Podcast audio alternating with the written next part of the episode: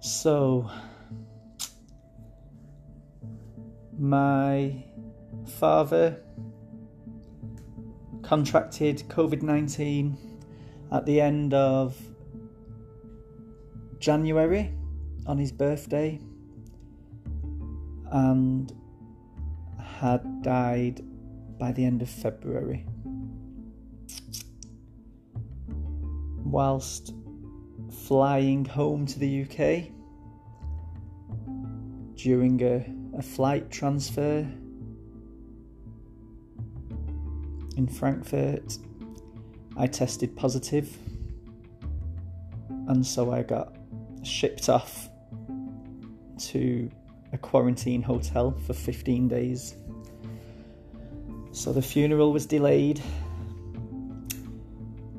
I managed to scrape a flight into London that arrived the evening before the funeral. I raced for the last train to get back to the north of England and got home for 11 o'clock at night, the night before the funeral. So I had a lot of time during the quarantine to put some words together to say at his funeral. And I would like my first podcast to be a recording of this.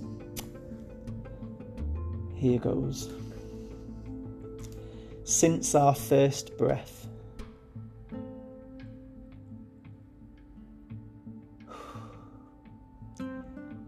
My Father is here.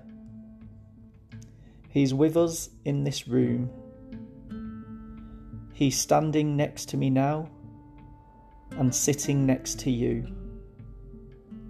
He's outside appreciating the sunlight He's in the canteen sipping on some coffee, and at home waiting for us to return.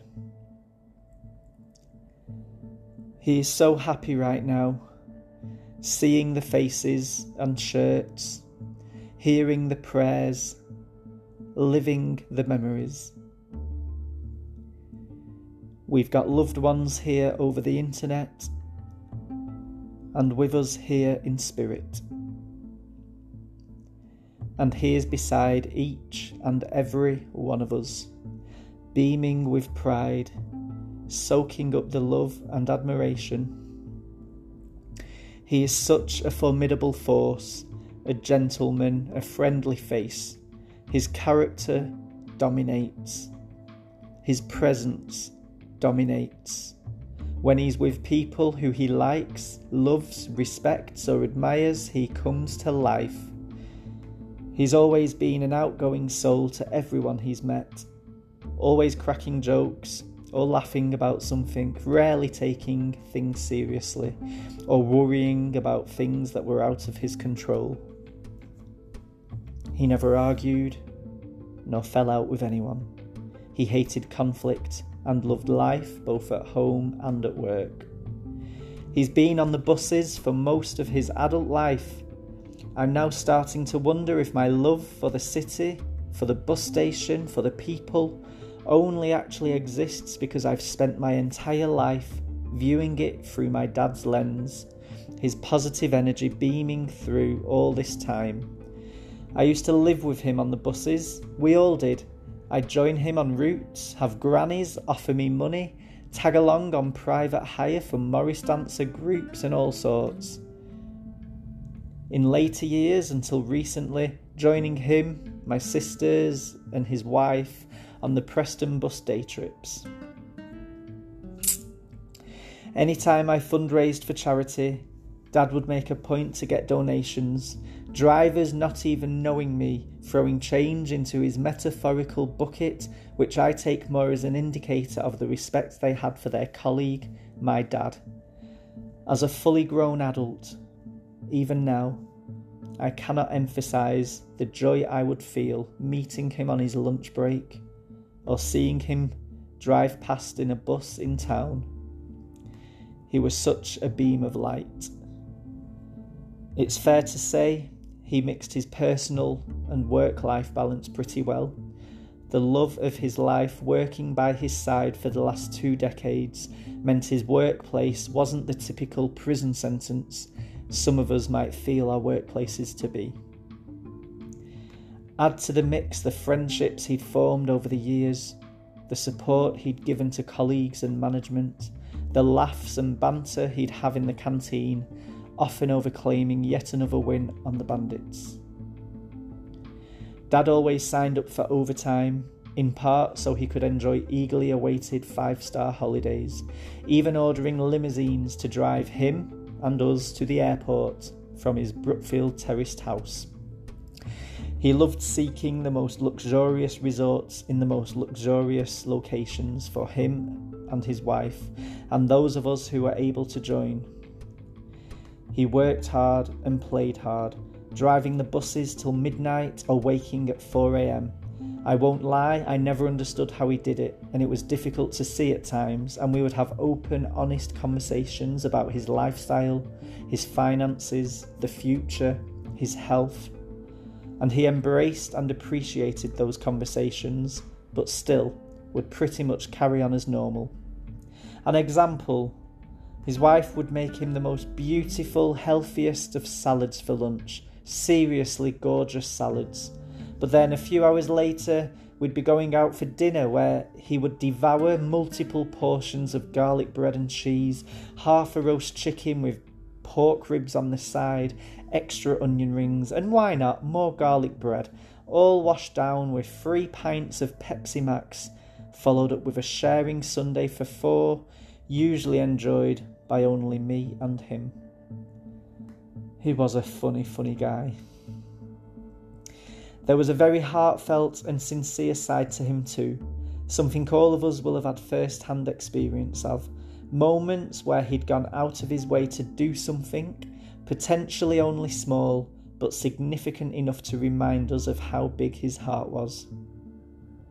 His auntie and his wife, both of whom he absolutely doted on, are probably two of the most recent recipients of such affection. But for all of us, Dad was caring when there were problems, and for me, always knew exactly what to say and what to do. This warm hearted demeanour, along with his chilled outlook, has undoubtedly shaped my life. Doing what makes you happy, getting out there and living, not worrying too much. And for that, I am eternally grateful. I like to think I did tell you more than enough times, Dad, but I do love you so much, and I'm so proud of you and your life and your relationship, and I'm so incredibly in love with my life because of you. And I know you were proud of me too, proud of all of us, and that you loved all of us and our partners as well. Anyone that we loved, he loved, and would welcome into his home like his own. I can only imagine the pride there would have been on his face at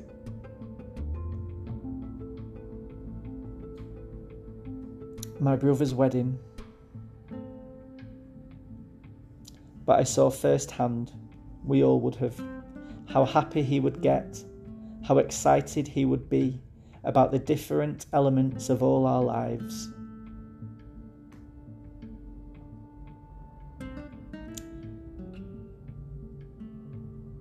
Our passions were his passions.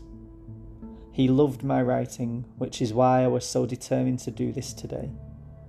He embodies love, he personifies devotion and emits enthusiasm. A stranger to no one, a friendly face to all.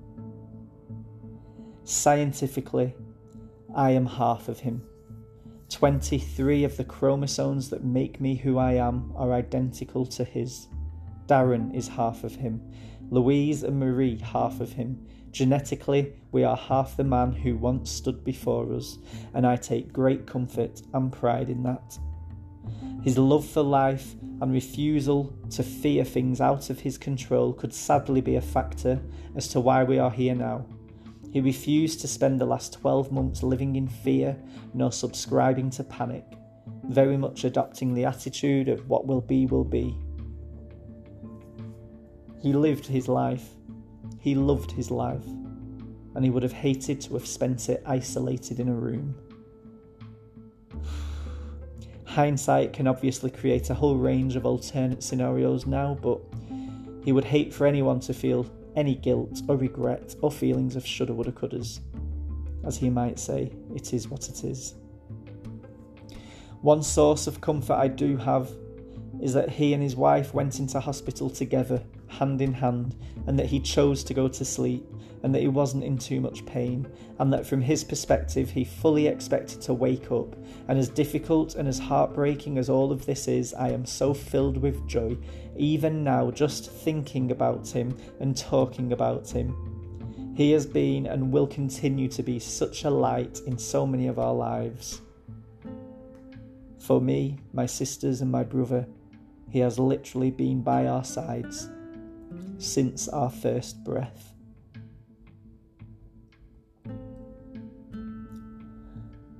For his adopted family later in his life, more than 20 years. For my mum, nearly 50 my aunties, his equally warm hearted, beautiful, fabulous sisters, and their gorgeous auntie, what their entire lives together.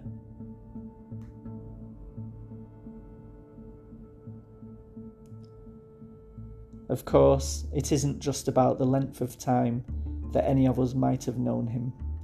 It's about the moments, the memories, the gestures of goodwill, the shared experiences, Indeed, there'll be people who he spent a minimal amount of time with who he could have had an equally profound impact on. There'll be people who might not even know his name, who might not even know any of this has happened, who'll one day realise that they've not seen that friendly, funny, sarcastic driver for a while and wonder where he's gone.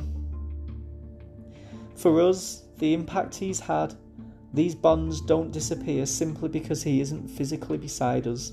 They can or will live through us. Spiritual connections are such an overwhelming source of strength, and He'll be walking beside us all for as long as we need or want Him to. There's no doubt in my mind that He'll be part of all our future memories.